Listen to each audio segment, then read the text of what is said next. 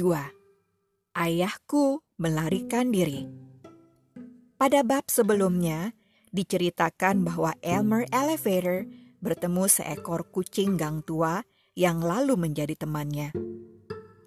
Setelah ibunya Elmer mengusir kucing tersebut dari rumah mereka, Elmer dan si kucing berjalan-jalan di taman bersama.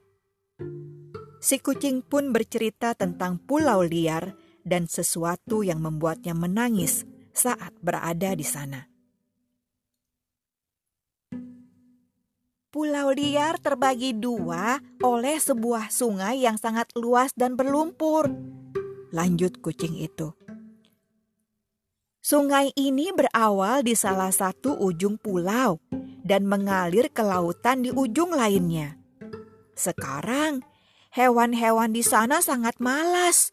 Mereka dulunya benci harus pergi jauh-jauh ke mulut sungai untuk mencapai ke seberang pulau.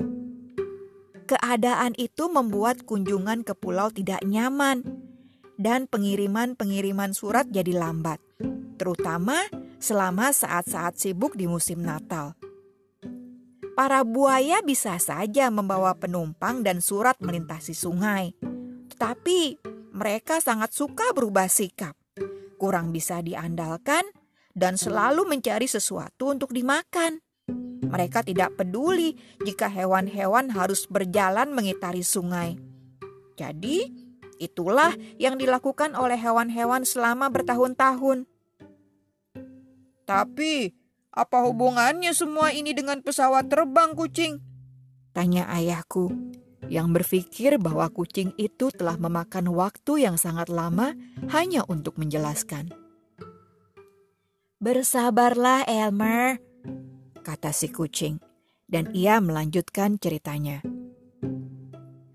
Suatu hari, sekitar empat bulan sebelum aku tiba di Pulau Liar, seekor bayi naga jatuh dari awan yang menggantung rendah menuju tepi sungai.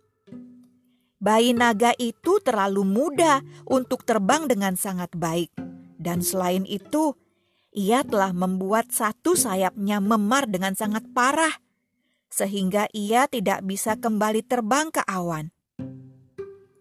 Hewan-hewan segera menemukannya dan semuanya berkata, "Wah, benar-benar tepat seperti apa yang kita butuhkan selama ini." Mereka lalu mengikatkan sebuah tali besar ke leher si bayi naga dan menunggu sayapnya sembuh. Ini akan mengakhiri semua masalah mereka dalam menyeberangi sungai. Aku belum pernah melihat naga, kata ayahku. Apakah kamu pernah melihatnya? Seberapa besar dia? Oh, tentu saja aku melihat naga itu. Malah, kami menjadi teman baik, kata si kucing.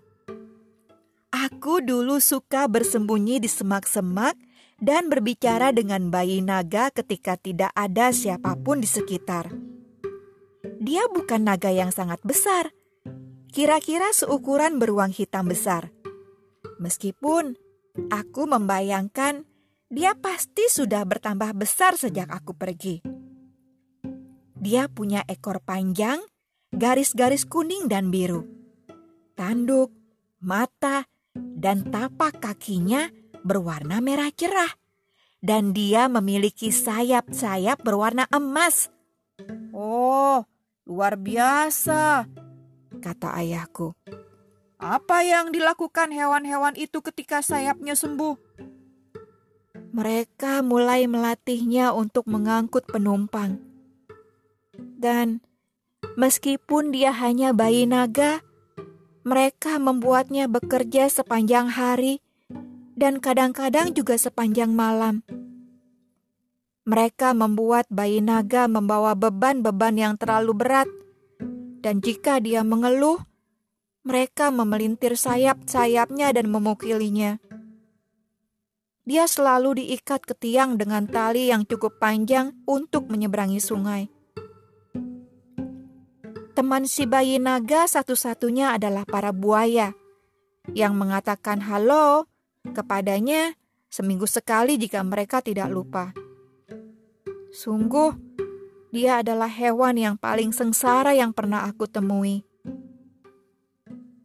Ketika aku pergi, aku berjanji akan mencoba menolongnya suatu hari nanti, walaupun aku tidak tahu bagaimana caranya. Tali di lehernya adalah tali terbesar dan terberat yang bisa kamu bayangkan. Dengan begitu banyak simpul, sehingga diperlukan waktu berhari-hari untuk melepaskannya. Ah, ngomong-ngomong, ketika kamu berbicara tentang pesawat terbang, kamu memberiku ide bagus. Sekarang, aku cukup yakin bahwa jika kamu dapat menyelamatkan naga itu, yang pastinya tidak akan mudah, dia akan membiarkanmu menungganginya ke mana saja. Asalkan kamu baik kepadanya. Bagaimana? Bagaimana kalau kamu mencobanya? Oh, aku ingin sekali kata ayahku.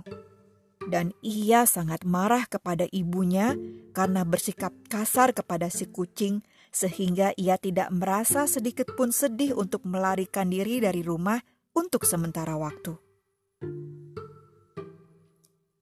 Sore itu juga, ayahku dan si kucing pergi ke dermaga untuk melihat kapal-kapal yang akan pergi ke Pulau Tangerina mereka mengetahui bahwa sebuah kapal akan berlayar minggu depan. Jadi segera mereka mulai merencanakan penyelamatan Sinaga. Kucing itu sangat membantu dalam menyarankan hal-hal yang harus dibawa oleh ayahku. Dan ia menceritakan semua yang ia ketahui tentang pulau liar.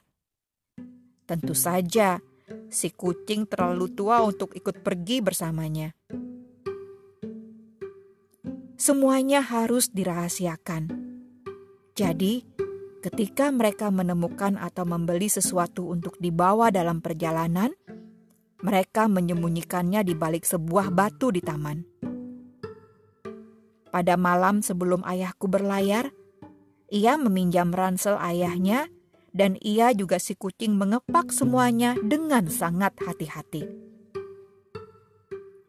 Ayahku mengambil permen karet dua lusin permen lollipop merah muda, satu pak karet gelang, sepatu bot karet hitam, kompas, sikat dan pasta gigi, enam buah kaca pembesar, pisau lipat yang sangat tajam, sisir rambut, tujuh buah pita-pita rambut dengan warna berbeda, sebuah tas kosong dengan label bertuliskan cranberry, beberapa pakaian bersih, dan makanan yang cukup untuk ayahku selama ia berlayar di atas kapal.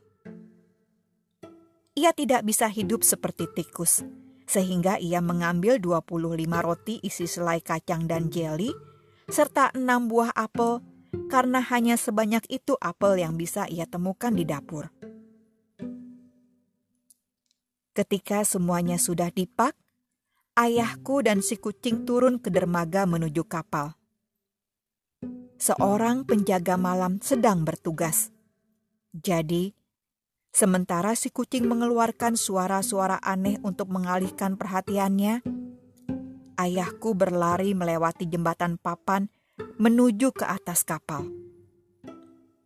Ia pergi ke Palka, sebuah tempat penyimpanan barang-barang di atas kapal, dan bersembunyi di antara beberapa kantung gandum